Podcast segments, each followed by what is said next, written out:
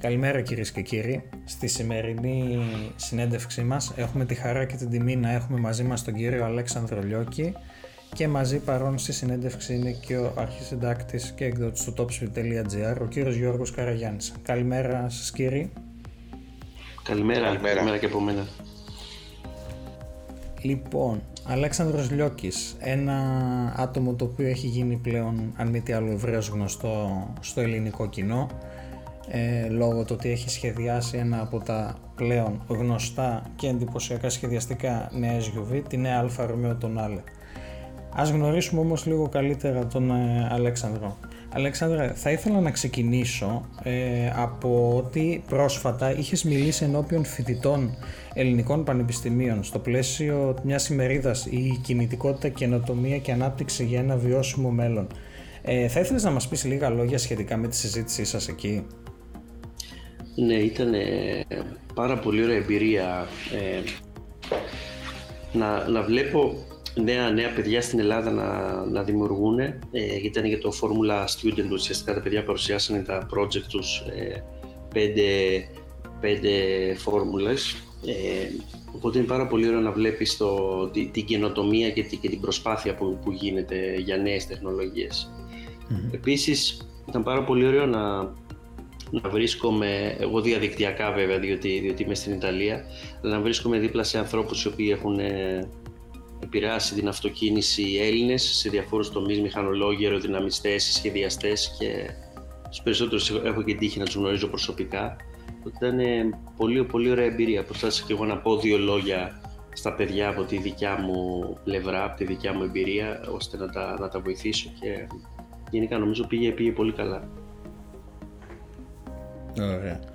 Ε, ε, Αλέξανδρα, υπάρχει μια συζήτηση ε, διεθνώς νομίζω σχετικά με τους αποφύτους των ελληνικών πανεπιστημίων επειδή ε, είσαι και εσύ τέτοιος. Ναι, σωστά. Ε, και από ποιο πανεπιστήμιο έχεις αποφυτίσει; Ε, ε, σπούδασα στο, στο ΤΕΙ Βιομηχανικού Συνδυασμού στην Κοζάνη. Και μετά συνέχισα στην Ιταλία τις σπουδές μου για συνδυασμό αυτοκινήτων. Ε, λένε, λένε λοιπόν ότι είναι, και το βλέπουμε, το διαπιστώνουμε, ότι οι απόφοιτοι των ελληνικών πανεπιστημίων είναι περιζήτητοι στο εξωτερικό. Ε, βλέπουμε ότι υπάρχουν και κάποια hubs, κάποιες μεγάλες εταιρείες ε, από διάφορους τομείς ε, κάνουν, ε, κάνουν hubs σε ελληνικά πανεπιστήμια για να προλάβουν τα ταλέντα. Ε, και ήθελα να σε ρωτήσω εσένα ποια είναι η εμπειρία και η άποψή σου επάνω σε αυτό, εάν όντως είναι περιζήτητη και αν ισχύει, αν θεωρείς ότι ισχύει, για ποιους ποιοτικούς λόγους θεωρείς ότι συμβαίνει αυτό; Κοιτάξτε, δεν, δεν είμαι σε απόλυτη θέση, δεν γνωρίζω νούμερα για να ξέρω αν, αν ισχύει συγκεκριμένα για τους Έλληνες. Αυτό που μπορώ να, να σας πω, που το κάνουμε και εμείς ουσιαστικά, είναι ότι ε, οι εταιρείες ε, χτυπάνε την πόρτα των πανεπιστημίων για να ψάξουν ταλέντα. Τώρα, αν το πανεπιστήμιο είναι ελληνικό ή κάποια άλλη χώρα, νομίζω, πιστεύω ότι δεν αλλάζει κάτι. Θεωρώ ότι μια, μια καλή εταιρεία χτυπάει πόρτες σε όλα τα πανεπιστήμια, σε όσα περισσότερα μπορεί και ψάχνει να βρει τους ανθρώπους αυτούς οι οποίοι προσπαθούν πάρα πολύ και παλεύουν και βλέπουν ας πούμε ότι, ότι κάτι έχουν, ότι, ότι, ότι θα πάνε μπροστά, ότι, ότι αγαπάνε αυτό που κάνουν και ότι είναι πολύ δυνατοί σε αυτό που κάνουν. Οπότε δεν νομίζω να είναι θέμα τόσο πολύ ελληνικό. Από την άλλη, αυτό που έχω να πω είναι ότι επειδή εμείς σε εισαγωγικά δεν έχουμε τις ίδιες ευκαιρίες, τουλάχιστον στο τεχνικό τομέα που έχουν άλλες χώρες οι οποίες έχουν πολύ βαριά βιομηχανία, ίσως προσπαθούμε λίγο παραπάνω ή αρκετά παραπάνω για να, για να ανελιχθούμε περισσότερο, γιατί ξεκινάμε από, από πιο χαμηλά, ας πούμε, από κάποιον ο οποίος έχει μια ζωή βαριά βιομηχανία στη χώρα του. Ε, ε, μιας και μιλάμε για φοιτητές και εσύ ήσουν φοιτητής, εσύ σκεφτόσουν ότι ε, θα βρισκόσουν τόσο γρήγορα στον κόσμο της αυτοκίνησης, το έχεις ονειρευτεί, το έχεις σχεδιάσει, το περίμενες; Το έχω ονειρευτεί, δεν υπάρχει αμφιβολία σίγουρα από, από πάρα πολύ μικρή ηλικία είχα την, ε, αυτό το όνειρο και την αγάπη και ουσιαστικά ε, ο δρόμος αυτός που επέλεξα είχε τελικό στόχο αυτό ε, δεν είχα φανταστεί ότι θα συμβεί, δεν είχα φανταστεί αν θα συμβεί γρήγορα ή πιο αργά. Απλά είχα, ένα, είχα θέσει ένα στόχο και έκανα τα πάντα για να, για να φτάσω σε αυτό το στόχο. Οπότε από την αρχή που επέλεξα να σπουδάσω βιομηχανικό σχεδιασμό ήταν ό,τι πιο κοντά γινόταν ας πούμε, στο, στο σχεδιασμό αυτοκινήτων που μπορούσα να κάνω στην Ελλάδα. Γιατί ήθελα, ήθελα αρχικά να ξεκινήσω από την Ελλάδα να, να κάνω το πρώτο πτυχίο εκεί και να φύγω στη συνέχεια στο εξωτερικό. Ε, οπότε, ναι. Ε, Αλεξάνδρε, πάνω σε αυτό... Δεν βοήθησε και η τύχη αυτό. Κοίταξε, η τύχη... Η τύχη... Την τύχη τη βοηθάς και σε βοηθάει, αν μπορώ να το πω. Δηλαδή, προφανέστατα πρέπει να είσαι προετοιμασμένος, προφανέστατα πρέπει να κάνεις πάρα πολλά πράγματα, αλλά ναι, άμα είσαι άτυχος, ε, μπορεί τα πράγματα να πηγαίνουν πιο στραβά. Οπότε υπάρχει και τύχη μέσα σίγουρα. Αλλά δεν φτάνει. Ε. Στο πλαίσιο της τύχης ήθελα να σε ρωτήσω Αλέξανδρο το εξής. Ε, υπάρχουν πάρα πολλά παιδιά στην Ελλάδα τα οποία θα ήθελαν να κάνουν ε, ό,τι και εσύ, δηλαδή να είναι κομμάτι, να δουλεύουν σε μια μεγάλη αυτοκινητοβιομηχανία και κάποιοι από αυτούς σίγουρα που ασχολούνται με το κομμάτι του σχεδιασμού ε, που έχουν δηλαδή μέσα τους και λίγο το καλλιτεχνικό στοιχείο και την αισθητική να δούνε να κυκλοφορεί ή στο κομμάτι τουλάχιστον των Ιταλικών ε, αυτοκινήτων να στολίζει τους δρόμους ένα δημιούργημά τους. Εσύ σαν Αλέξανδρος ποια θα ήταν ίσως μια συμβουλή ή κάποιο σχόλιο που θα μπορούσες να κάνεις προς αυτά τα παιδιά που έχουν ένα τέτοιο όνειρο; Ε, γενικότερα μιλάω αρκετά με, με νέα παιδιά γιατί μου στέλνουν μηνύματα στο Instagram, στο, στο Facebook, προσπαθώ να απαντάω στο διανό περισσότερο. Ε, αυτό που έχω προσέξει είναι ότι πάρα πολλοί έχουν αυτό το όνειρο, πάρα πολλοί έχουν αυτή την αγάπη. Ε, λιγότεροι καταλαβαίνουν τις ε, θυσίες που πρέπει να κάνεις και την προσπάθεια που πρέπει να κάνεις για να καταφέρεις κάτι τέτοιο. Ε, δηλαδή για να, για να εξηγήσω καλύτερα, αυτό που λέω συνήθως στα παιδιά είναι ότι πρέπει να ξεκαθαρίσουν η αγάπη που έχουν. Είναι η αγάπη για το αυτοκίνητο; Γιατί η αγάπη για το αυτοκίνητο είναι πολύ γενικότερη. Δηλαδή, αγάπη για το αυτοκίνητο έχει και αυτός που τρέχει ράλι. Αγάπη για το αυτοκίνητο έχει αυτός που κάνει restoration projects. Αγάπη για το αυτοκίνητο μπορεί να έχει ένας που θέλει να κάνει αντιπροσωπεία. Δηλαδή, θέλω να πω, είναι άλλο το η γενικότερη αγάπη για το αυτοκίνητο, άλλο η αγάπη για το σχεδιασμό αυτοκινήτου, άλλο η αγάπη για το σχεδιασμό από μόνο του. Δηλαδή, Πρέπει λίγο να, να είμαστε σίγουροι. Ναι, θα έπρεπε δηλαδή λίγο να έχουν μία εικόνα, να το κάνουν πιο συγκεκριμένο. Ναι. Όταν λες ότι αγαπώ το αυτοκίνητο. Να συγκεκριμενοποιήσουν τι θέλουν. Ναι. Ακριβώς, διότι πολλές φορές έχω ε, λάβει μηνύματα, ας πούμε, ότι «Α, μου αρέσουν τα αυτοκίνητα, θέλω να γίνω ή οδηγός αγώνων ή σχεδιαστής». Δεν είναι έτσι. Ναι. Δηλαδή, ε, το αν, σου αρέσει ο σχεδιασμός, αν βλέπεις τα, τα πράγματα με διαφορετική σκοπιά πρέπει να έχεις και λίγο ταλέντο, δηλαδή είναι πώς να το πω, σαν κάποιος άμα δεν έχει ιδέα από μουσική να πει εγώ αύριο θα γίνω μουσικός. Ε, μαθαίνεις τα τεχνικά θέματα, τα μαθαίνεις έτσι, δηλαδή είναι θέμα εξάσκησης.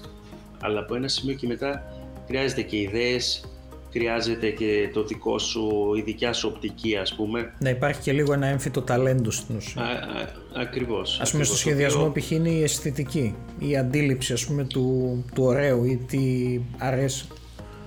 Κοίταξε, ε, θα, θα το έλεγα πολύ πιο απλά. Δηλαδή, αν δεν μπορείς να κρατήσεις ένα στυλό στα χέρια σου, ένα μολύβι, να κάνεις μια γραμμή, μην περιμένεις ότι σε δύο χρόνια θα σχεδιάσεις αυτοκίνητο. δηλαδή... Άμα είσαι σαν εμένα, δηλαδή. Ναι, είναι, είναι απλό. Δηλαδή, μαθαίνεις και βέβαια μετά είναι και πάρα πολύ η θέληση για το πόσο κόπο κάνεις, αλλά πρέπει να, να έχεις ένα μήνυμο, ας πούμε. Δηλαδή να, να, να, να έχεις το νου σου ότι εγώ θέλω να πιάσω ένα μολύβι να κάνει ένα σκιτσάκι, οτιδήποτε σκιτσάκι. Μπορεί να είναι από mm-hmm. προσωπογραφία μέχρι δεν ξέρω εγώ τι. Απλά να το έχεις, να δουλεύει το χέρι σου, ας πούμε. Ναι. Γιατί δεν είναι τα κομπιούτερ ναι. που το κάνουν. Ναι. Ε, άμα είσαι σαν εμένα που άμα κάτσω να σχεδιάσω αυτοκίνητο θα βγει χειρότερο για τον Flintstones, καλύτερα ε, να μην κάνεις την προσπάθεια. Εντάξει, ο οδηγός αγώνων, ας πούμε. Ο Γιώργος μπορεί να ναι. έχει ίσως ανασχεδιάσει την επόμενη γενιά του G-Wagon. Που είναι έτσι πολύ γωνίε, τέτοια δεν έχει και πολύ. Δεν νομίζω, δεν νομίζω, γιατί δεν μπορώ να τραβήξω ευθεία γραμμή. Ε, Α, πρέπει να έχουμε και υπάρχει και ο Χάρακας. Φεύγει για το χάρακα. ε, Πάντως, εσύ, Αλέξανδρε, θα χαρακτήριζες τον εαυτό σου πέτρολ. Και, δηλαδή, η, η αγάπη σου για το αυτοκίνητο είναι. Ε, η, όπως λένε. Σε, τι επίπεδο; είναι σε επίπεδο ψυχολογικής υποστήριξης θα έλεγα. Δηλαδή είμαι, πάρα πολύ πέτροχε, δηλαδή από ό,τι λένε οι φίλοι και γνωστοί είμαι πολύ πολύ αρρωστημένος με το αντικείμενο. Ε, το οποίο είναι διαφορετικό από το σχεδιασμό, δηλαδή μπορεί να είσαι petrol head και σχεδιαστής, μπορεί να είσαι σχεδιαστής και να μην είσαι petrol head. Μπορεί να είσαι ναι, και τα δύο. Ε, εγώ ας πούμε αν, αν βάλω ένα, πώς να πω, ένα, δεν θα βάλω ποσοστό, αλλά είμαι περισσότερο petrol head και λιγότερο σχεδιαστής. Δηλαδή, ε, όλο ξεκίνησε από την αγάπη για τα αυτοκίνητα. Μετά μου άρεσε και ο σχεδιασμός, αλλά μου άρεσαν πρώτα τα αυτοκίνητα και μετά ο σχεδιασμός. Αλλά ο συνδυασμός προφανέστατα είναι αυτό που μου αρέσει περισσότερο. Και... Μας αρέσει που σ' αρέσει να σχεδιάζεις αυτά που βλέπω. Το αποτέλεσμα νομίζω τον επιβεβαιώνει. Χαίρομαι. Ε, έχοντας φτάσει πλέον να είσαι σήμερα στην Alfa Romeo, πώς είναι να εργάζεται κανείς σε μια αυτοκινητοβιομηχανία τέτοιου βεληνικού, δηλαδή μια αυτοκινητοβιομηχανία η οποία πραγματικά είναι τεράστιο βεληνικού σε παγκόσμιο επίπεδο. Ε, είναι ευχή και κατάρα. Γιατί το λέω αυτό, διότι προφανέστατα είναι μεγάλη μου τιμή και είναι απίστευτο όνειρο να δουλεύω σε μια εταιρεία σαν την Αλφα με την ιστορία που έχει όλο αυτό το χρόνο. Ε, με το heritage που έχει, δηλαδή όλη, όλη την κληρονομιά, όλα τα, τα απίστευτα αυτοκίνητα που έχει κάνει, την επιτυχία στους αγώνες, την αγάπη που έχει από τον κόσμο, η οποία είναι ασύλληπτη. Ε, θεωρώ ίσως ότι είναι η μάρκα με τους περισσότερους φαν, με τους πιο hardcore fan ας πούμε, ε, από όλες. Ε, Νομίζω Οπότε ότι αυτό κόσμος... είναι το ωραίο κομμάτι. Ναι. Θα μπορούσε να πει κανείς ότι ο κόσμος ε, αγαπά την Alfa Romeo και ξέρει γιατί την αγαπάει. Δηλαδή, υπάρχει ας πούμε άλλος που μπορεί να του αρέσει κάποιο άλλο άλλος κατασκευαστής αυτοκινήτου, ο οποίος π.χ. έχει παγκόσμια αναγνώριση, ας πούμε η Ferrari που είναι ένα από τα πλέον εμβληματικά brand ε, γενικότερα ναι. στην ιστορία. Που είναι παιδί της Αλφα Ρωμαίο. Ναι, αλλά στην Alfa Romeo π.χ. είναι ότι σου λέει Μ' αρέσει η Alfa Romeo αμέσως όχι γιατί είναι η Alfa Romeo, επειδή και σ' το αιτιολογεί και έχει πραγματικά όποιος είναι αλφίστι έχει και κάποιο λόγο που σου εξηγεί τι τον δένει με την αγάπη του για αυτό το, για αυτό το brand. Ξέρεις όμως, αυτό, αυτό μπορεί να γυρνάει και boomerang, επειδή αυτή είναι η κατάρα. Ο οποίος είναι. ναι, ακριβώς. αυτό ήθελα να πω. Ναι, ναι, αλλά. Θε να μας πει ναι. αυτό.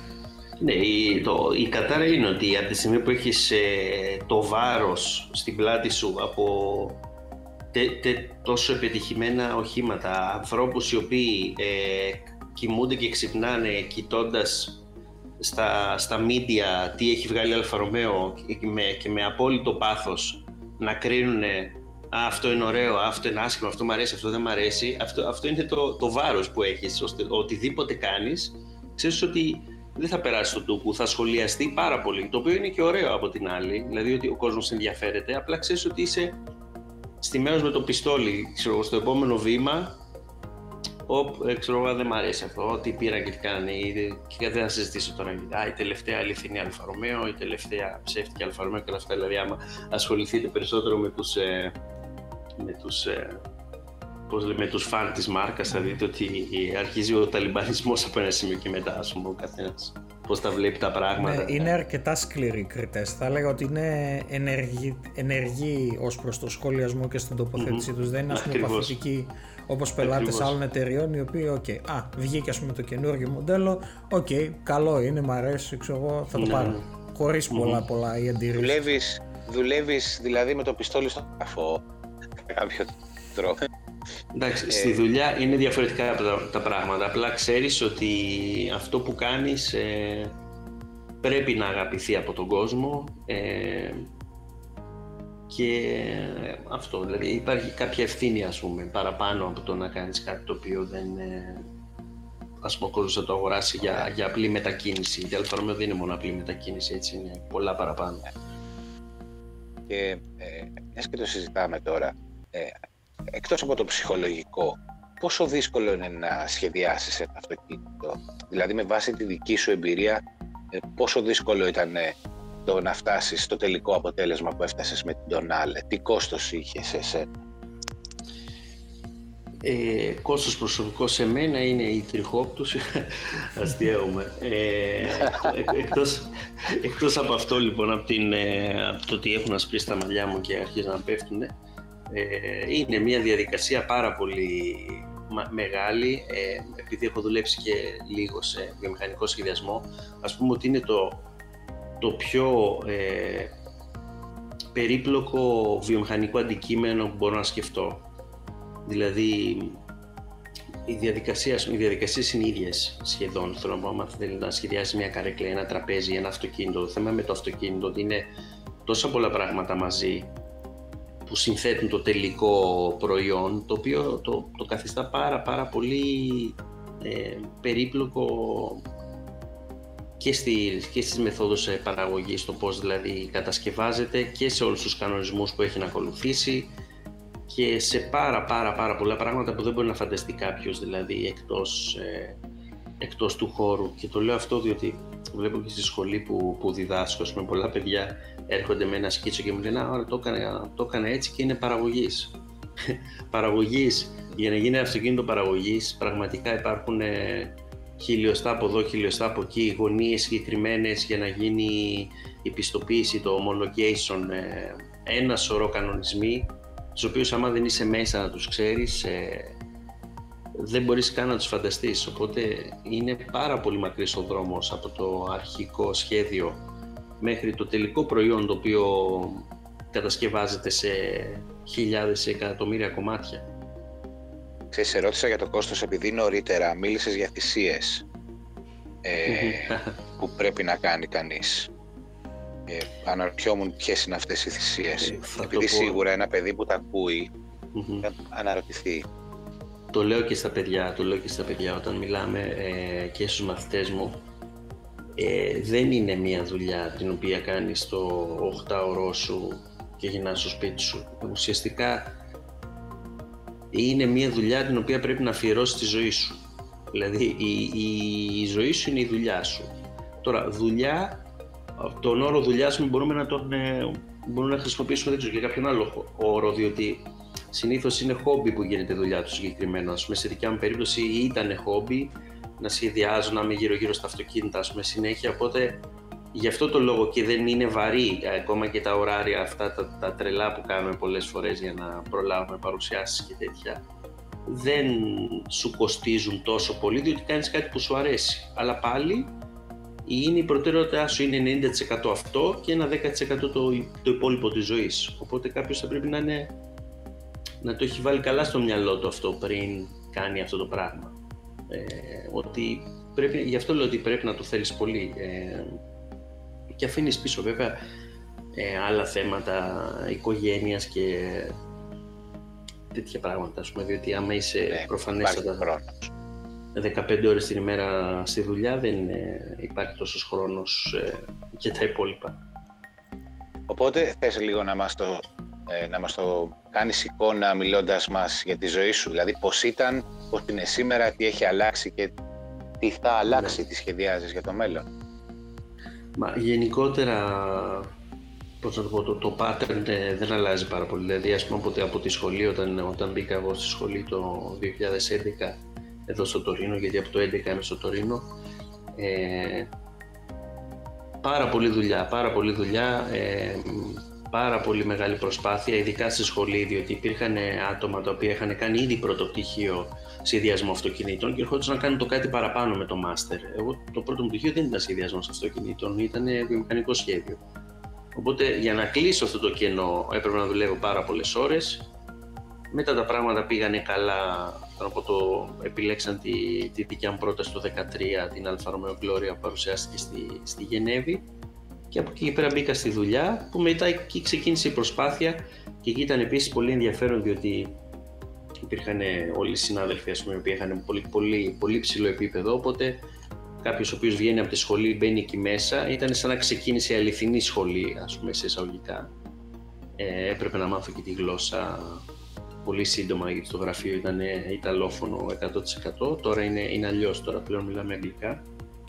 Και μετά από εκεί και πέρα το ένα project έφερε το άλλο. Ε, και ερωτεύεσαι ας πούμε με, τα projects και τα προχωράς και ενδιαφέρεσαι, δηλαδή γωνιάζομαι πάρα πολύ, οπότε πολλές φορές και Σαββατοκύριακα πάω να δω τι γίνεται όταν φτιάχνουμε κάποια μοντέλα. Οπότε σε, φυσικά... σε απορροφά δηλαδή με την καλή έννοια. Σε απορροφά με την καλή έννοια.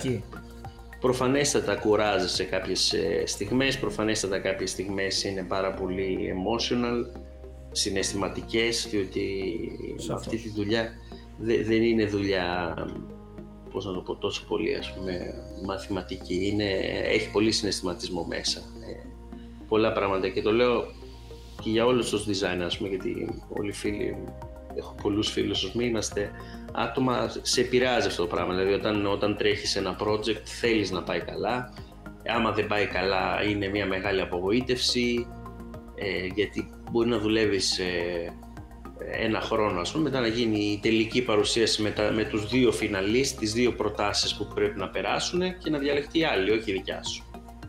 Και εκεί mm. στεναχωριέσαι, ας πούμε, προφανέστατα, μέχρι να ξεκινήσει το επόμενο, έτσι, ξανά να, το, το ίδιο. Mm. Οπότε δεν δε βαριέσαι σίγουρα. Δεν βαριέσαι, σε ευχαριστώ. Ευχαριστώ. Όχι, εμείς ευχαριστούμε. Έχουν περάσει και 10 χρόνια. Ναι, αλλά δεν ξέρω, άμα το ξαναρίξεις μια ματιά σήμερα, καλά εσύ προφανώς και τη βλέπεις, τη βλέπεις και από κοντά, ε, είναι σαν να μην έχει περάσει ούτε μια μέρα. Ε, είναι, είναι ενδιαφέρον βασικά, είναι πάρα πολύ ενδιαφέρον γενικότερα για το car design, η αντοχή στον χρόνο θα έλεγα. Και θεωρώ ότι η Gloria είναι ένα μάξι το οποίο το έχει περάσει αυτό το τεστ. Και ναι. χαίρομαι πάρα πολύ διότι τότε και άπειρος τελείως ήμουνα και φοιτητής, απλά το, το πάθος το είχα πάντα.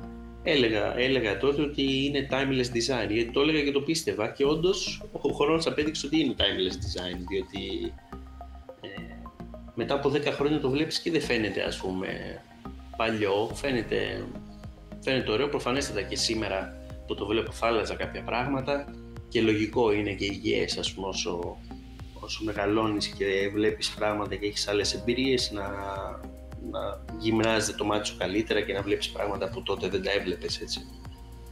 Και η Τονάλε τι ηλικία είναι, δηλαδή πότε το έχεις κάνει το σχέδιο; Η Τονάλε το πρώτο πρώτο το concept ξεκίνησε το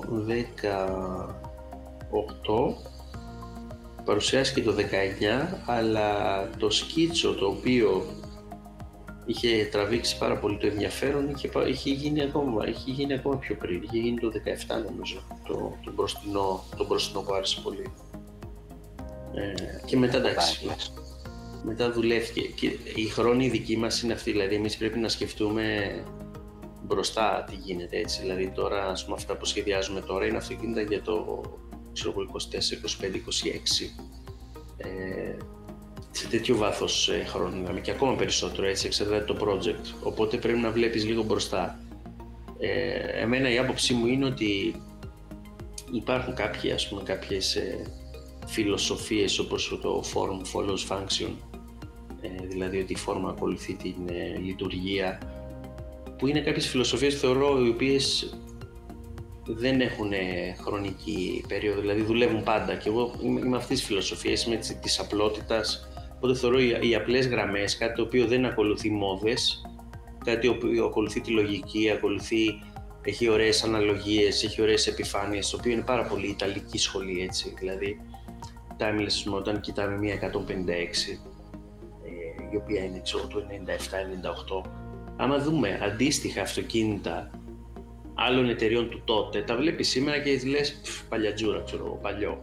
Βλέπεις μια 156 και είναι κουκλάρα, δηλαδή στέκεται ακόμα και σήμερα είναι απίστευτα μοντέρνο αυτοκίνητο. Δηλαδή, αν αλλάξεις τα φωτιστικά σώματα και βάλεις νέας τεχνολογίας LED, το αυτοκίνητο είναι μοντέρνο, τελεία. Δηλαδή, επειδή είναι φτιαγμένο με, με αυτόν τον τρόπο, τον ε, αναλογίες, καθαρές επιφάνειες, αυτό. Η Ιταλία θα μπορούσε να πει κανείς ότι. Συγγνώμη λίγο, Γιώργο, μια μικρή παρένθεση. Θα μπορούσε να πει κανείς ίσως ότι δεν ε, δημιουργούν ούτε καταργούν ας πούμε μόδες και τάσεις. Θα έλεγα ότι πιο πολύ έχουν χαράξει μια δική τους πορεία και δεν τους πολύ επηρεάζει ας πούμε τι κάνουν οι υπόλοιποι. Είναι αυτό που λες δηλαδή ότι το design τους είναι διαχρονικό και επειδή ίσως αυτό δεν επηρεάζεται πολύ από τα σημεία των καιρών όπως θα λέγει και ε, θα μπορούσε να μπει κανείς. Ίσως γι' αυτό είναι και τόσο διαχρονικά όμορφα και δεν γερνάει στο μάτι αυτό το Ακριβώς. Είναι, είναι, είναι επιλογή και είναι, είναι η Ιταλική σχολή και εγώ ας πούμε έχω σπουδάσει εδώ το δεύτερο τυχείο από ανθρώπους αυτής της σχολής ε, και από το, ήταν και από τον Alfa Romeo και από τον Maserati και από τον Pininfarina και από τον Bertone οι καθηγητές μου οπότε τι γίνεται, στη, η Ιταλία είναι σαν, σαν ζωντανό μουσείο και σαν αρχιτεκτονική οπότε τα, τα ερεθίσματα που έχει κάποιος που, που μένει εδώ είναι, είναι αυτά, δηλαδή είναι, υπάρχει η καλαισθησία, υπάρχει πολύ γύρω μας ας πούμε, εδώ στην Ιταλία. Ε, εδώ βόρεια που είμαι εγώ λείπει ο ήλιος που έχουμε εμείς και η θάλασσα, το οποίο είναι επίσης κάτι φανταστικό. Ε, αλλά αυτό το πράγμα βοηθάει, ας πούμε, και, δηλαδή άμα κάποιος σκεφτεί και την κουζίνα τους, έτσι, η κουζίνα των Ιταλών είναι πάρα πολύ απλή, βασίζεται στην πρώτη ύλη και βασίζεται και στο celebration της πρώτης ύλης. Δηλαδή ο Ιταλός σου λέει ότι αν έχω ένα, ένα καλό κομμάτι κρέας, δεν θα του βάλω από πάνω σάλτσες, γιατί δεν χρειάζεται. Θα, ή θα, θα, θα, μία απλή ντομάτα και μία μοτσάρελα και έχουν κάνει πιάτο και λίγο βασιλικό. Νομίζω όποιος έχει φάει τρία στο στοιχεία. ιταλικό εστιατόριο αντιλαμβάνεται αυτό. Ότι τρία τρία στοιχεία να και δεν είναι το ιταλικό το δικό μας, έτσι. Δεν είναι, δεν, εδώ δεν υπάρχουν. Όχι, όχι. Εννοώ σε, εννοώ σε εστιατόριο το οποίο πραγματικά κάποιος Ιταλός το έχει και ακολουθεί πιστά την ε, αυτό, δική τους φιλοσοφία. Το ακόμα και η μαργερίτα η πίτσα, ας πούμε, δεν έχει τι έχει. Ε, ντομάτα και μοτσαρέλα, τελεία. Αυτή, ναι. αυτή η φιλοσοφία είναι λοιπόν, αυτή είναι η Ιταλική σχολή, είναι η, η ομορφιά της απλότητας και αυτό. Ναι, το να αναδεικνύεις ίσως και τη δυνατότητα του απλού, το ωραίο του απλού. Ακριβώς, μα εκεί το δύσκολο αυτό είναι. Το δύσκολο αυτό είναι διότι αναγκάζεσαι να προσθέσεις ε, σάλτσες και, και αλάτια και πιπέρια και τέτοια όταν ε, θέλεις, ξέρω εγώ, να, όταν η πρώτη σου ύλη δεν είναι τόσο καλή όσο θα έπρεπε. Ε, αυτή είναι η άποψή μου και στο design, έτσι. Ε, έχουμε, έχουμε λαός χώρα ε, θεωρείς ότι έχουμε μεγάλη διαφορά στον τρόπο σκέψης; Και με αφορμή αυτή την ερώτηση που σου κάνω θα ήθελα να σε ρωτήσω για ποιο λόγο θεωρείς ότι στην Ελλάδα δεν έχουμε κάποια μεγάλη αυτοκινητοβιομηχανία; Τώρα γίνεται μια προσπάθεια να γίνουν κάποια βήματα και αν πιστεύεις ότι παρά την κακή παράδοση που έχουμε σαν χώρα μπορεί να αλλάξει αυτό κάποια στιγμή και τι πρέπει να γίνει; Ε, θεωρώ ότι είναι καθαρά θέμα τεχνικού περιεχομένου. Δηλαδή είναι τεχνικό το θέμα, δεν είναι θέμα λογικής ή mentality ας πούμε προφανέστατα η, η αυτοκινητιστική κουλτούρα που έχει εδώ στην Ιταλία δεν την έχουμε εμείς στην Ελλάδα έτσι. Δηλαδή, εντάξει, τώρα εγώ και, και στην πόλη του αυτοκινήτου. Οπότε, όποια πέτρα και να σηκώσεις, κάποιος είναι αναμειγμένος με το αυτοκίνητο. Και επίσης είναι πολύ, πολύ ενδιαφέρον αυτό εδώ στο Τωρίνο, ας πούμε, ότι βρίσκεις ε, ηλικιωμένους που πάνε τη βόλτα τους και διαπιστώνεις ότι ήταν ο άνθρωπος ο οποίος είχε εξελίξει Lancia Delta Integrale και ξεκινάς να μιλάς και να εξηγείς και μπλα και να σου εξηγούν και να, πράγμα φανταστικό. Ε, αν αφήσουμε λοιπόν αυτό στην άκρη, το οποίο είναι η αυτοκινητιστική κουλτούρα που δεν έχουμε την ίδια προφανέστατα, είναι το τεχνικό θέμα. Ποιο είναι, είναι το θέμα της... Ε, δηλαδή, μπορείς να κάνεις παραγωγή, μπορεί να κάνεις έρευνα και ανάπτυξη, μπορείς να κάνεις μοντέλα. Το θέμα είναι ότι υπάρχουν πάρα πολλά κομμάτια αλληλένδετα, δηλαδή αυτοί που λέμε οι, ε, οι συνεργάτες. Ο ένας κάνει το ένα, ο άλλος κάνει το άλλο, ο άλλος κάνει το τρίτο. Οπότε ας πούμε ότι φέρνεις ένα κέντρο σχεδιασμού στην Ελλάδα που θα, που θα μπορούσε, χρειάζεσαι κάποιον να κάνει, να κάνει μοντέλα σε κλίμακα, δηλαδή να, κάποιον να δουλεύει πυλό, κάποιον να, να μπορεί να κάνει αυτή τη δουλειά. Άρα χρειάζεσαι και ένα εργοστάσιο που κάνει αυτή τη δουλειά. Από εδώ στο Τωρίνο, ας πούμε, υπάρχουν 3, 4, 5 και έρχονται από όλη την Ευρώπη να δουλέψουν εδώ. Ε, αλλά συνήθως στα μέρη τα οποία γίνεται ας πούμε, ένα, ένα σχεδιαστικό κέντρο, ξεκινάω από το σχεδιαστικό κέντρο για να καταλήξω στην παραγωγή, ε, δεν είναι μόνο το σχεδιαστικό κέντρο. Δηλαδή, μ,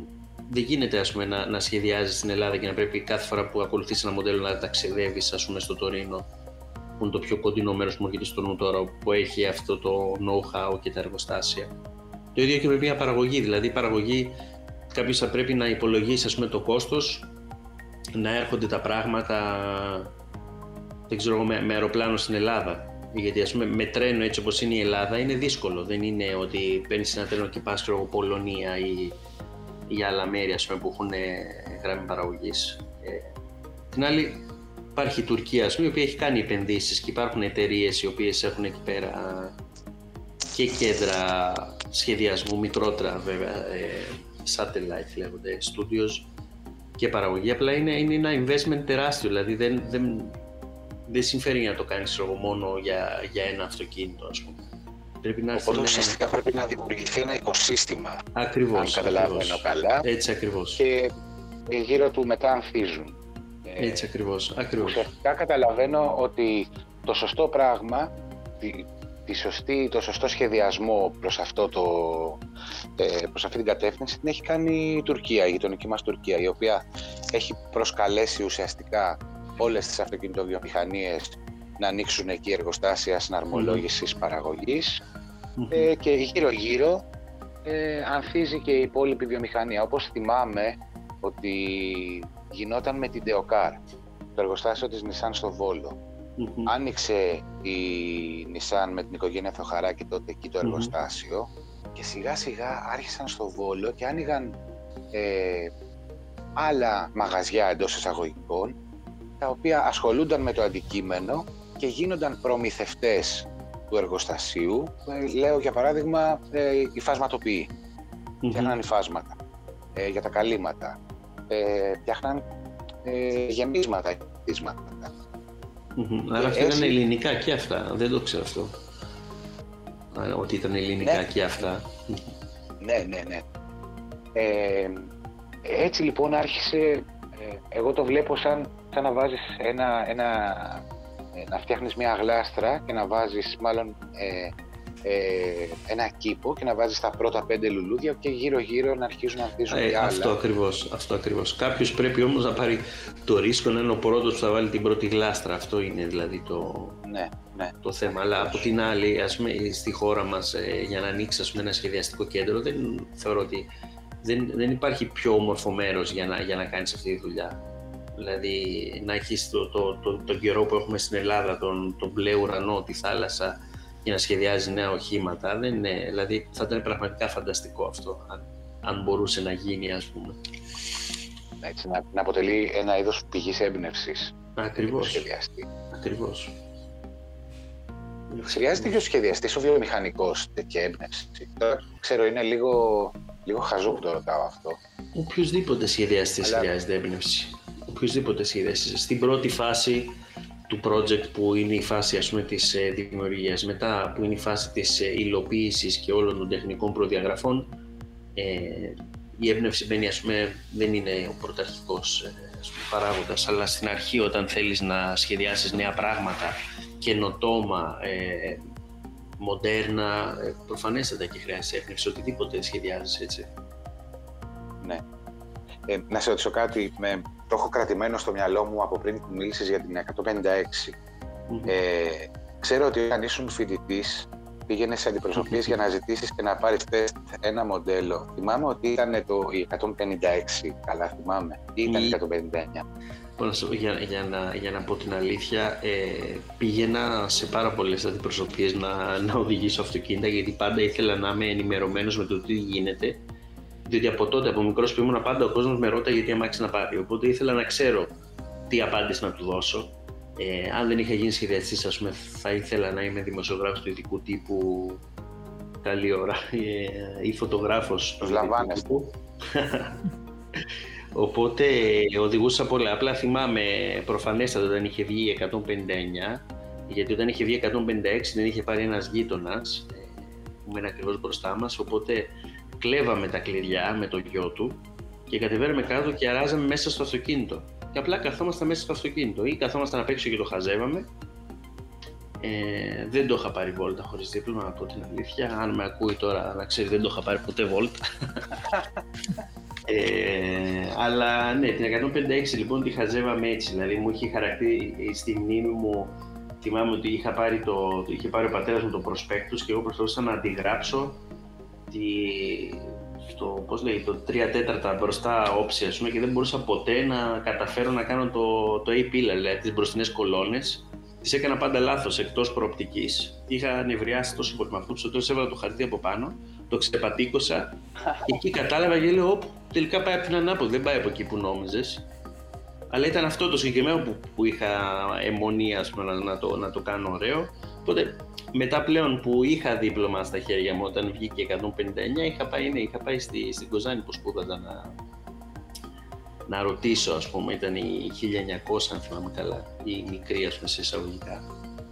Και θυμάμαι, ναι, είχαμε κάνει μια ωραία βόλτα και με το, με το παιδί εκεί στην αντιπροσωπεία το πήγαινε καλά, μετά μπήκα εγώ να οδηγήσω και εγώ πηγαίναμε, ας πούμε, λίγο γρήγορα και το θυμάμαι ακόμα, μετά από χρόνια και ήταν πολύ ενδιαφέρον που στην παρουσίαση του τον Άλε στην Ελλάδα ήρθε ο αντιπρόσωπος από τότε. Ε, και του είπα την ναι. ιστορία, ναι, γιατί ήρθε, ήρθε και μου λέει είμαι λέω αντιπρόσωπος Κοζάνης και έρχονται λέει φοιτητές λέει να δούνε την τον Άλε και μου λέει είναι σχεδιασμένη από Έλληνα. Και ήταν πάρα πολύ συγκινητικό αυτό ότι...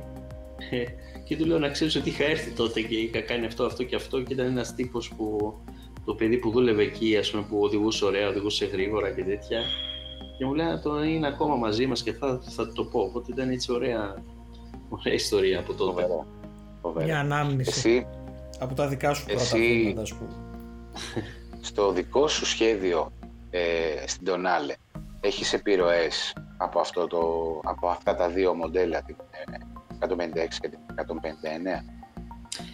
Ε, γενικά στην Τονάλε υπάρχουν πάρα πολλές επιρροές. Ε, επιρροές με την έννοια του της, ε, πώς να το πω, του, του, του DNA της, ε, της οικογένειας. Δηλαδή, ε, εμένα ο στόχος μου ήταν αυτό το αυτοκίνητο. Αν του αφαιρέσω τα σήματα, αν το αφαιρέσω και το σκουντέτο, σκουντέτο λέμε το, το τριγωνικό σχήμα της Alfa Romeo μπροστά στη, στη μάσκα, αν αφαιρέσουμε αυτά τα δύο πράγματα, καταλαβαίνεις ακόμα ότι είναι Alfa Romeo και θεωρώ ότι το καταλαβαίνεις πάρα πολύ έντονα. Από, από χιλιόμετρα θεωρώ ότι καταλαβαίνεις ότι είναι μια Alfa Romeo και αυτό ήταν ας πούμε, το, ο στόχος μου ήταν στο αυτοκίνητο να, να, να είναι Alfa Romeo. Οπότε υπάρχουν πάρα πολλές, ε, πάρα πολλά μικρά και ακόμα και μεγαλύτερα έτσι, references που δηλαδή πράγματα που ε, ε, έχουμε εμπνευστεί από, από κλασικά αυτοκίνητα, δεν είναι ας πούμε μόνο η 159, προφανέστατα και είναι, όπως είναι η, η SZ ας πούμε. Η SZ είναι η πρώτη η οποία είχε τα τρία φωτιστικά σώματα μπροστά, 3 ναι, και 3 το, ναι. τη χαρακτηριστική αυτή υπο, υπογραφή. Ε, οπότε μετά Μπρέρα και 159 ήταν αυτοκίνητα τα οποία τα έχω λατρέψει πάρα πολύ. Θεωρώ ότι είναι ακόμα και σήμερα πανέμορφα, είναι timeless, οπότε ήθελα να μπει λίγο, να έχει κάποια συνέχεια η τονάλη από αυτά τα αυτοκίνητα ε, και φυσικά η, κλασική η GT, η Alfa Romeo, η Giulia GT, η Junior που λέμε και η Veloce ε, με αυτή τη γραμμή η οποία τρέχει από μπρος μέχρι πίσω στο αμάξωμα ε, που επίσης έχει τον άλλη, η GT Line που την έχουμε ονομάσει GT Line προφανέστατα από, το, από την κλασική την ε, Alfa Romeo GT. Αρκετά δύσκολο να το πετύχεις αυτό σε ένα ε, crossover. Αρκετά δύσκολο και θα έλεγα ότι το πιο δύσκολο είναι να συνδυάσεις πάρα πολλά στοιχεία τα οποία ας πούμε είναι στοιχεία τα οποία είναι του γούστου μου, δηλαδή θέλω να πω μένα μου αρέσαν πάρα πολύ αυτά τα στοιχεία από όλα αυτά τα αυτοκίνητα, αλλά πώς τα, πώς τα βάζουμε όλα μαζί για να, για να δημιουργήσουμε κάτι καινούριο, μοντέρνο, που έχει το δικό του χαρακτήρα, αν και έχει ε, στοιχεία, δηλαδή είναι ας πούμε πώς παίρνεις τα μάτια από τη, από τη γιαγιά σου, τη μύτη από το θείο σου, δηλαδή κάποια πράγματα μαζί, τα οποία δείχνουν την οικογένειά του, δείχνουν δηλαδή είναι Alfa Romeo, αλλά είναι κάτι καινούριο, είναι το καινούριο παιδί ας πούμε.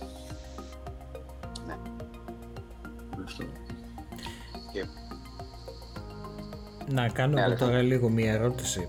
Εσύ τώρα σαν Αλέξανδρος βλέπεις την Ντονάλε στο δρόμο ή έτσι όπως στέκεται ωραία γυαλισμένη στην εντέλεια μέσα σε μια αντιπροσωπεία; Αυτό τι συναισθήματα σου προβάλλει, τι σκέψεις φέρνει έχοντας, όντας ο σχεδιαστής ε, μέρος της σχεδιαστικής ομάδας του συγκεκριμένου αυτοκινήτου σε τεράστιο βαθμό; Ε, είναι ακόμα πρωτόγνωρο, οπότε δεν το έχω δεν το έχω αναλύσει για να καταλάβω ακριβώς τα συναισθήματα. Προφανέστατα και είναι συναισθήματα ευχάριστα. Ε, είναι ακόμα για μένα πάρα, πάρα πολύ ιδιαίτερο. Δηλαδή συνεχίζω και κάνω επιφωνήματα όταν βλέπω μία τον άλλη και συνεχίζω, σταματάω ό,τι κάνω και την κοιτάω καθώς περνάει ας πούμε και αυτόματα μέσα στο μυαλό μου προφανέστατα δουλεύει και ο, σαν αλγόριθμος ας πούμε πώς, πώς τρέχουν οι αντανακλάσεις στο πλάι, μην κάτι δεν είναι ok, μην κάτι δεν μου αρέσει. Όταν λοιπόν τελειώνει ας πούμε, αυτή η σκέψη, τώρα μιλάμε για 5 δευτερόλεπτα που θα περάσει ένα αμάξι από μπροστά μου, όταν μου μένει αυτό το, η γεύση ας πούμε του «Οκ, okay, μου άρεσε αυτό που είδα», το οποίο πολλοί ας πούμε θα μπορεί να το κοροϊδέψουν, να πούνε «Εντάξει, προφανώς και σου άρεσε». Δεν είναι πάντα έτσι όμως, διότι αυτό το αυτοκίνητο περνάει από 40 κύματα μέχρι να γίνει, οπότε όταν βλέπεις το τελικό αποτέλεσμα στο δρόμο μαζί με άλλα αυτοκίνητα, εκεί είναι η ώρα της κρίσης και θεωρώ ότι μέχρι τώρα το έχει περάσει το τεστ, ε, το δικό μου τεστ που είναι θεωρώ το, το πιο δύσκολο από όλους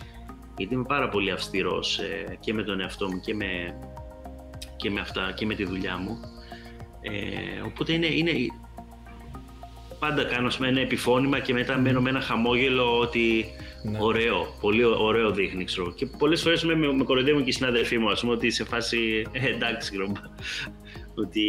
Όχι, εντάξει, αντικειμενικά νομίζω ότι όποιος θέλει να είναι ειλικρινής πρώτα απ' όλα απέναντι στον εαυτό του, γιατί σίγουρα ειδικά ο σχεδιασμός είναι πέρα από προσωπική δουλειά είναι και πάθος. Δεν είναι απλά μια δουλειά. OK, okay, πήγα 9-5, έκανα κάτι, τα λέμε αύριο.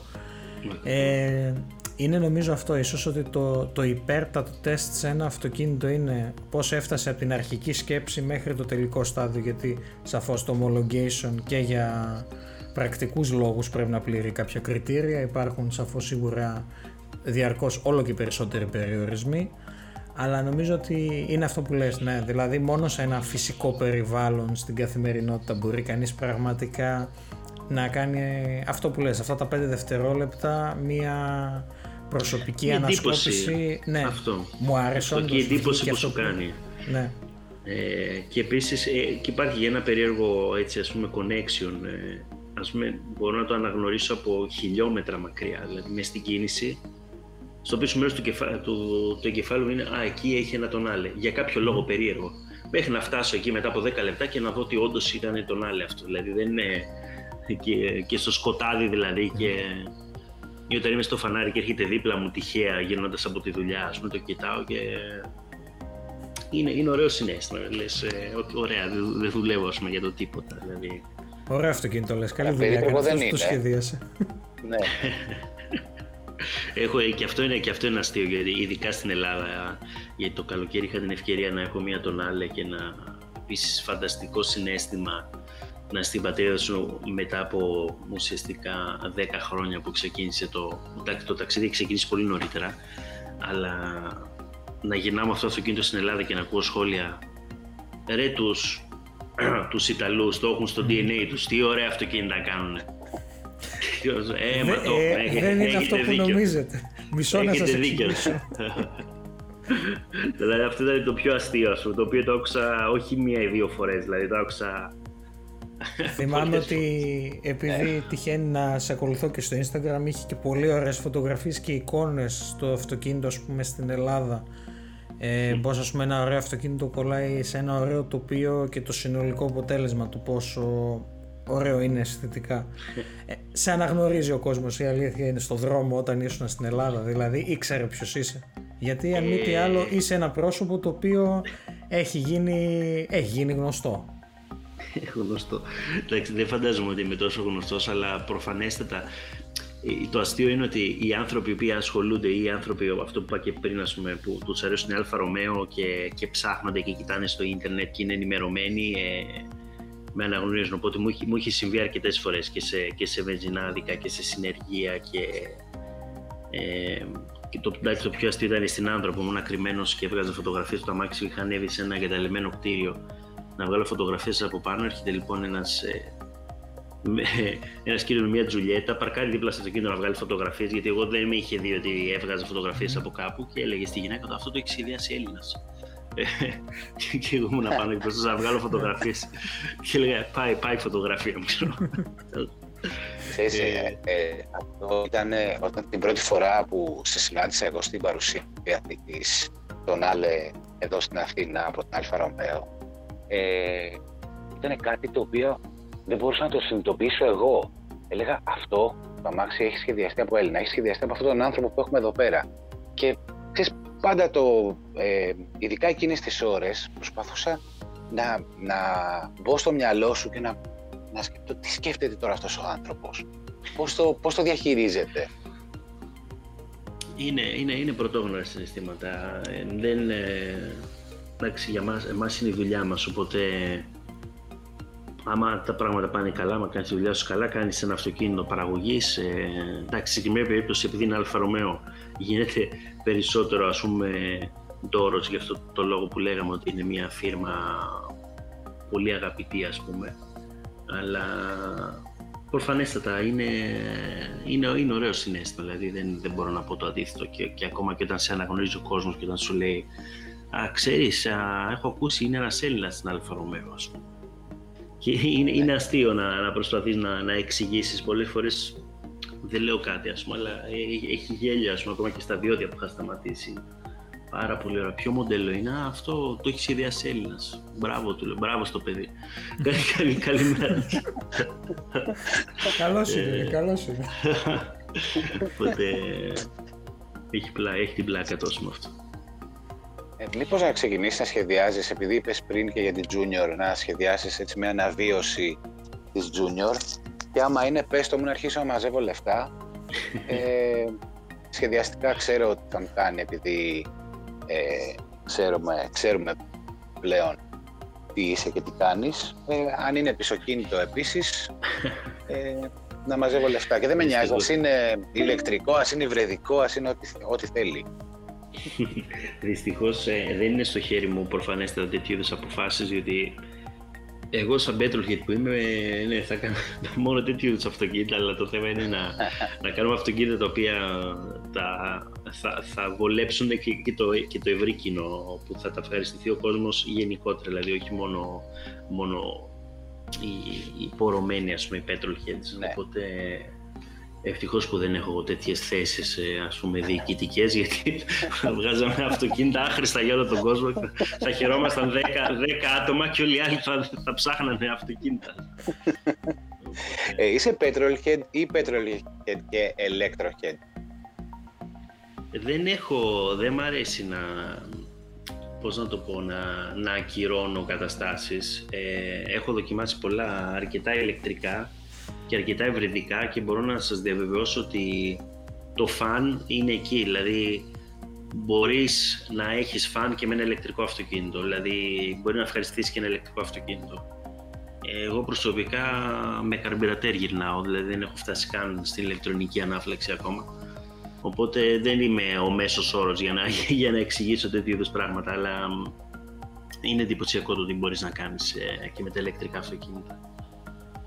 Ναι, και επειδή είναι μια τάση η οποία όπως φαίνεται θα επικρατήσει ε, ανεξάρτητα το θα έχουμε ε, μπαταρίες ή κυψέλες καυσίμων ή όπου πάει τέλος πάντων. Ε, φαίνεται ότι όλα αλλάζουν και στην κινητικότητα. Ε, θεωρείς ότι αναγκαστικά αλλάζει και ο σχεδιασμός των αυτοκινήτων για να υποστηρίξει αυτή τη νέα τάση της ε, κινητικότητας; Και αν ναι πώς, με ποιο τρόπο αλλάζει. Αλλάζει, αλλάζει, αλλάζει, ναι, διότι ας πούμε τα αυτοκίνητα είναι σχεδιασμένα όπως τα γνωρίζουμε, ε, είναι αποτέλεσμα του packaging. Packaging είναι τι κρύβεται από κάτω, δηλαδή ε, έχουμε τη μηχανή μπροστά, έχουμε τη μηχανή πίσω, έχουμε μπροστινή κίνηση, έχουμε πίσω κίνηση. Ε, όλες αυτές οι παράμετροι λοιπόν καθορίζουν τις αναλογίες του οχήματος. Τώρα λοιπόν που ε, αντί να έχουμε ας πούμε, τη μηχανή μπροστά, έχουμε τους ηλεκτροκινητήρες οι οποίοι είναι πολύ πιο μικροί, έχουμε μια παραπάνω ελευθερία να κάνουμε τις αναλογίες που θέλουμε. Από την άλλη όμως, έχουμε τις μπαταρίες οι οποίες είναι μεγάλες και συνήθως μπαίνουν ε, στο κάτω μέρος του οχήματος, όχι συνήθως, πάντα μπαίνουν στο κάτω μέρος του οχήματος για να έχουμε χαμηλά το κέντρο βάρους, επειδή έχουν και κάποιο βάρος ας πούμε ε, σημαντικό. Οπότε αυτό, αυτά λέγονται skateboard ε, platforms, δηλαδή σαν το, σαν το πατίνι, ας πούμε, ότι είναι όλα, όλα χαμηλά, δηλαδή το, ε, οι κινητήρες, οι μπαταρίες ε, είναι όλα στο, στο πάτωμα του αυτοκινήτου. Το αποτέλεσμα είναι το συνολικό ύψος του οχήματος να είναι, να είναι πιο ψηλό. Δηλαδή εμείς πρέπει να κάτσουμε πάνω από τις μπαταρίες. Άρα είναι κάτι το οποίο αλλάζει. Επίσης κάτι το οποίο αλλάζει είναι η, αυτή η κούρσα που υπάρχει ας πούμε για την, ε, για την αυτονομία. Ποιος κάνει την καλύτερη αυτονομία, ποιος είναι περισσότερο αποδοτικός. Ε, γι' αυτό το λόγο ε, η, η αεροδυναμική παίζει πάρα πολύ σοβαρό ρόλο, πάρα πολύ σημαντικό ρόλο στο σχεδιασμό. Μπορεί ας πούμε παλαιότερα να μην έπαιζε τόσο πολύ. Τώρα λοιπόν ε, ε ένα μικρό λάθος, όχι λάθος, μια επιλογή ας πούμε, που δεν βάζει την αεροδυναμική σε πρώτη προτεραιότητα μπορεί να σου κοστίσει κάποια χιλιόμετρα αυτονομίας. Οπότε είμαστε πολύ περισσότερο προσεκτικοί πλέον με αυτά τα πράγματα ε, όσον αφορά πούμε, και, τις, και τις, ε, τα ανοίγματα μπροστά, ε, ανοίγματα τα οποία για την ψήξη του κινητήρα πλέον ο κόσμος νομίζει ότι τα ηλεκτρικά αυτοκίνητα δεν χρειάζονται ψήξη, πράγμα το οποίο είναι λάθος. Οι μπαταρίες χρειάζονται ψήξη και το κυριότερο είναι ότι χρειάζονται ψήξη ε, όταν το αυτοκίνητο είναι ακίνητο, που δεν παίρνει τον φυσικό αέρα που παίρνει από μπροστά καθώς κινείται, όπως είναι μια μηχανή για παράδειγμα θερμική. Οπότε υπάρχουν όλοι, ένα σωρό παράμετροι οι οποίες ε, αλλάζουν, καθορίζουν ένα νέο σχεδιαστικό, μια νέα σχεδιαστική γραμμή, καινούργιες αναλογίες, ε, και γι' αυτό το αυτοκίνητο αλλάζουν σιγά σιγά έτσι. Ε, Αλεξάνδρε, είναι πολλοί κόσμος και νομίζω είσαι πλέον κατάλληλος να το απαντήσεις, ο οποίος αναρωτιέται γιατί από γενιά σε γενιά μοντέλων ε, αυτοκινήτων μεγαλώνουν τα αυτοκίνητα σε διαστάσεις γενικότερα. Mm-hmm. Μας έδωσες, μας έδωσες την ε, μία διάσταση η οποία αφορά το ύψος. Ακριβώς. πεις γιατί, γιατί μεγαλώνουν, γιατί η μόνη, η μόνη απάντηση που έχουμε είναι για να περνάνε τα πράγματα. Θα σας πω, όχι, είναι, οι μεγαλώνουν διότι οι λειτουργίες που έχει ένα μοντέρνο αυτοκίνητο είναι 20 πλάσεις και παραπάνω από ό,τι είχε ένα, ένα παλιό αυτοκίνητο. Δηλαδή ε, όλοι οι εγκέφαλοι που υπάρχουν, ε, τα, τα computer, δηλαδή τα ECU, ε, ε, οι αερόσακοι, όλος ο εξτρά εξοπλισμός, τα εξτρά ραντάρ που έχεις για την ε, αυτόνομη οδήγηση, ε, για το αυτόματο φρενάρισμα, για όλες αυτές οι λειτουργίες, οι μπαταρίες, ε, μην συζητήσουμε για τα ευρυδικά που έχεις ένα κανονικό αυτοκίνητο θερμικό και ένα ηλεκτρικό αυτοκίνητο μαζί στο ίδιο αυτοκίνητο, άρα δεν μπορεί να είναι το ίδιο το Renault 5 που εγώ κυκλοφορώ κάθε μέρα με τις μπροστινές κολόνες που έχουν μία διάμετρο, ξέρω εγώ, ένα εκατοστό και δεν έχει ούτε στροφόμετρο, ούτε αναπτήρα, ούτε air condition, ούτε τίποτα. Δεν μπορεί αυτό το αυτοκίνητο. Δηλαδή το μόνο που είχε να κάνει είναι να έχει ένα, ένα, μία μηχανή και τέσσερις θέσεις. Τα μοντέρνα αυτοκίνητα είναι υπέρπολη περίπλοκα όσον αφορά δηλαδή το, το θέμα της ασφάλειας και ενεργητικής και παθητικής που ε, πρέπει να βάλεις πάρα πάρα πολλά πράγματα μέσα. Δηλαδή πρέπει να καλύψεις όλα αυτά που, που σας εξήγησα. Οπότε αναπόφευκτα για να έχεις το χώρο που είχες κάποτε σε ένα αυτοκίνητο μικρό ε, μεγαλώνει όλο το υπόλοιπο.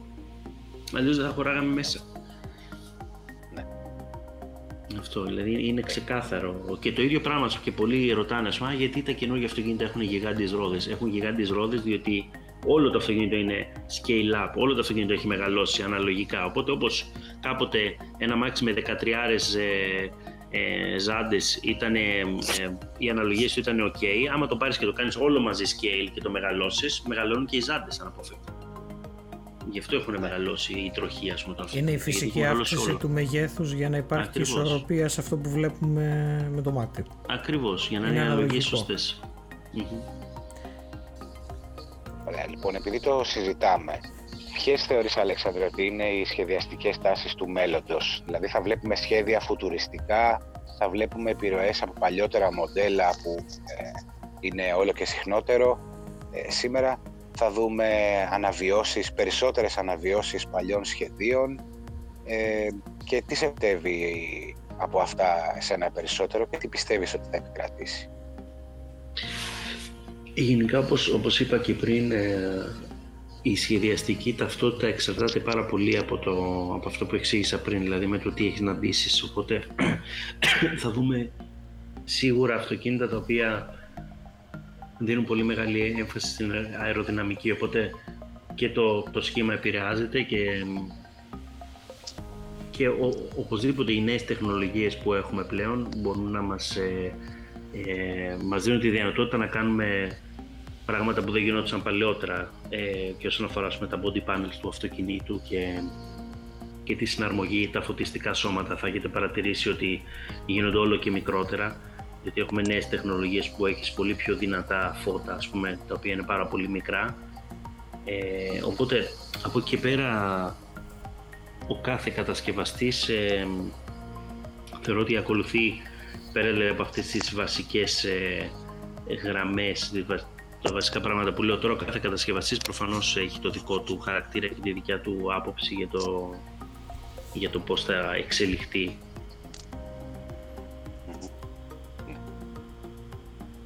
Οπότε...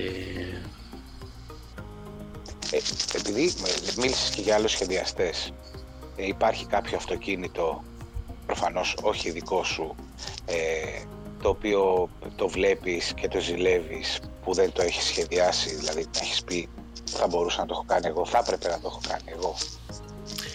Ε, υπάρχουν αυτοκίνητα όπως ε, θα πω ένα πάρα πολύ παλιό, η Citroën DS, το οποίο για μένα είναι το, το, το υπέρτατο ας πούμε όσον αφορά το σχεδιασμό και ήταν αυτό το οποίο με, με έκανε να πω ότι θέλω και εγώ να κάνω αυτό το πράγμα, θέλω και εγώ να γίνω σχεδιαστής. Ε, τώρα όσον αφορά πιο μοντέρνα αυτοκίνητα υπάρχουν αυτοκίνητα τα οποία τα βλέπω και βλέπω σε αυτά, λέω αυτό θα μπορούσα να το είχα κάνει εγώ, δηλαδή είναι του γούστου μου, μου αρέσει πάρα πολύ. Ε, όπως είναι μερικές ε, καινούργιες Ferrari ας πούμε.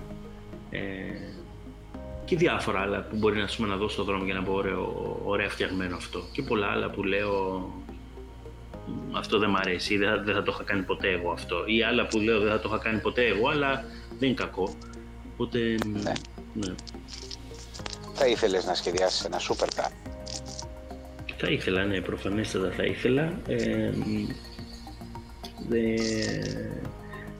Εντάξει, το supercar για, για εμάς τους σχεδιαστές θεωρείται κάτι ε, πώς θα το πω, δηλαδή είναι, είναι το, το, το, fan κομμάτι, είναι κάτι το οποίο το ευχαριστίεσαι περισσότερο να το σχεδιάζεις διότι έχεις πάρα πολύ ωραίες αναλογίες και έχεις και λιγότερους περιορισμούς επειδή συνήθως είναι αυτοκίνητα που δεν είναι ευρείας παραγωγής οπότε μπορείς να σχεδιάζεις πολύ πιο ελεύθερα και πιο τρελά πράγματα σε εισαγωγικά τα οποία γίνονται όσο, δηλαδή άμα έχεις ένα supercar το οποίο είναι ακριβό και φτιάχνεται στο χέρι μπορείς να κάνεις σχεδόν ό,τι θέλεις σε εισαγωγικά πάντα.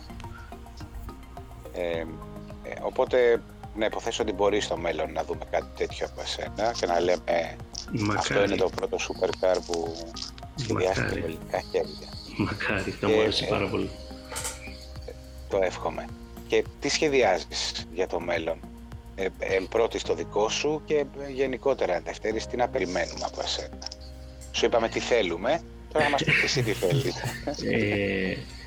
Ε, εγώ αυτό που θέλω πραγματικά είναι να, να σχεδιάζω αυτοκίνητα, δηλαδή όσο, όσο δουλεύω και τρέχω διάφορα projects καινούργια τα οποία προφανέστατα δεν μπορώ να τα πω διότι υπάρχει το, το απόρριτο. Αλλά όσο δουλεύω και, και, και σχεδιάζω και, και δημιουργώ και βλέπω τα πράγματα να πάνε μπροστά ε, αυτό θέλω δηλαδή, δηλαδή και επόμενο αυτοκίνητο δεν σταματάμε. Ε, το πρώτο μετά, ένα, μετά από ένα μάξι παραγωγής θα ήθελα να κάνω κι άλλο κι άλλο κι άλλο ξέρω. δεν έχω χορτάσει σίγουρα.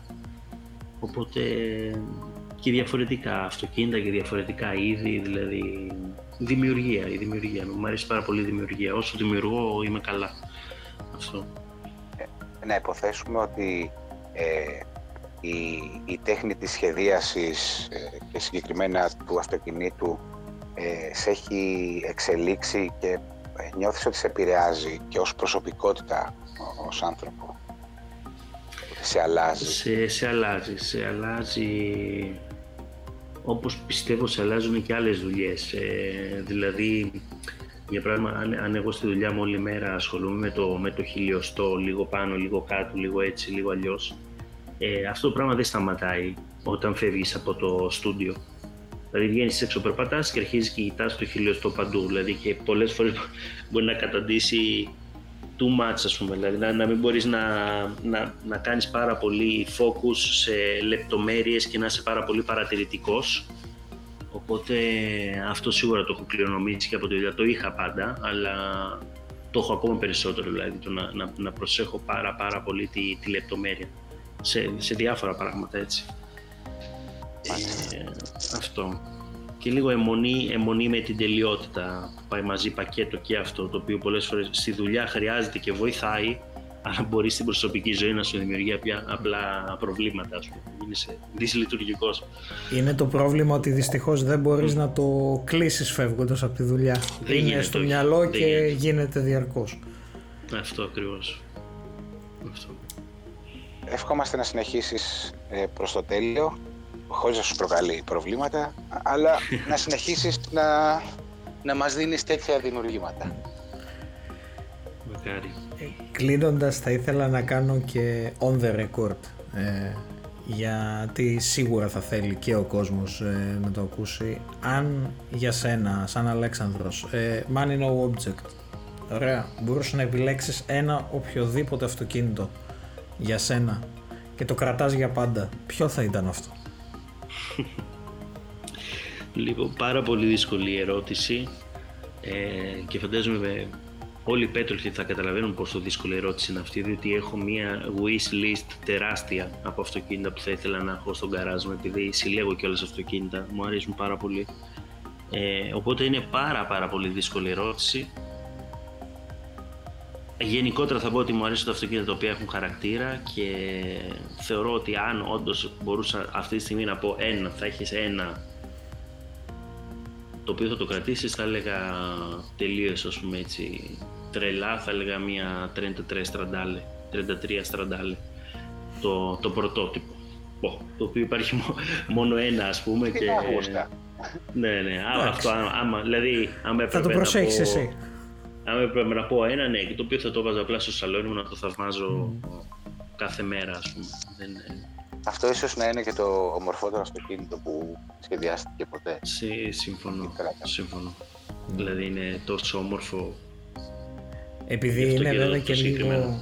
Επειδή ίσως λέμε βέβαια ότι είναι και λίγο υποκειμενικό γιατί το, το γούστο είναι στον άνθρωπο, είναι σίγουρα πιστεύω στην ε, πεντάδα. Γιατί, okay. Για πες μας το, το δικό σου πρώτο, για το δικό, το δικό μου πρωτο ε, προσωπικά, τώρα ποιο να διαλέξεις. Ε, αν πάμε σε κάτι πιο κλασικό, σε κάτι λίγο πιο παλιό νομίζω το ότι θα έλεγα ίσως στην ε, κάποια... Στην ίδια στην παγίδα έπεσες. Ναι, έπεσες κάποια από τις, κάποια, από τις, ε, από τις Ferrari των πρώτων ετών. Δηλαδή κάτι σε 3.30 τόσο πίσω. Ε, σαν ε, σε βαθμό αηδίας όπως λένε και κάποιοι φίλοι ε, στα μοντέρνα θα έλεγα La Ferrari. Πιστεύω ότι και τα δύο, στο δικό μου βλέμμα, στο δικό σας σχεδιαστή σίγουρα είναι αλλιώς. Ε, είναι διαχρονικά και μοναδικά με το δικό τους ε, ξεχωριστό Να κάνω την πάσα και στο Γιώργο μιας και αφού έπεσε στην παγίδα μου, ας τον, βάλω, ναι, ας τον βάλω και αυτόν, ας τον βάλουμε στην εξίσωση. Ωραία. Ε, θα, εγώ θα έλεγα ε, ένα αυτοκίνητο που τα εξυπηρετεί όλα, για μένα είναι μια 911-992. Ωραίος. Ε, Αναβαθμίζεται. Ναι. All time classic, αναβαθμίζεται. Σεμνό, σεμνό σε σχέση με αυτά που είπαμε εμείς, σεμνό. Ναι. και για καθημερινό κατάλαβες γι' αυτό.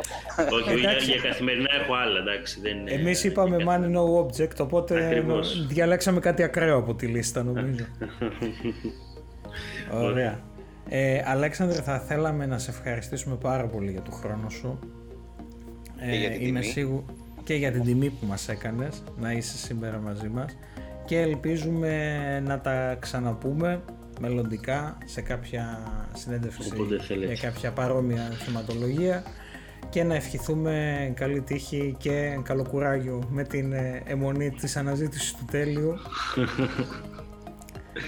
Να είστε καλά και εγώ σας ευχαριστώ. Νομίζω κάναμε, ήταν έτσι ωραία, ωραία κουβεντούλα. Ε, ευχαριστούμε και ευχαριστούμε και για την να είστε καλά. Αν μη τι άλλο για την Tonale. Σας ευχαριστώ που ήσασταν σήμερα μαζί μας. Κυρίες και κύριοι, αυτός ήταν ο Αλέξανδρος Λιώκης, ο σχεδιαστής της, του εξωτερικού της νέας Alfa Romeo Tonale. Ευχαριστούμε και τον κύριο Γιώργο Καραγιάννη που ήταν σήμερα μαζί μας και σας περιμένουμε στην επόμενη συνέντευξη. Καλό απόγευμα.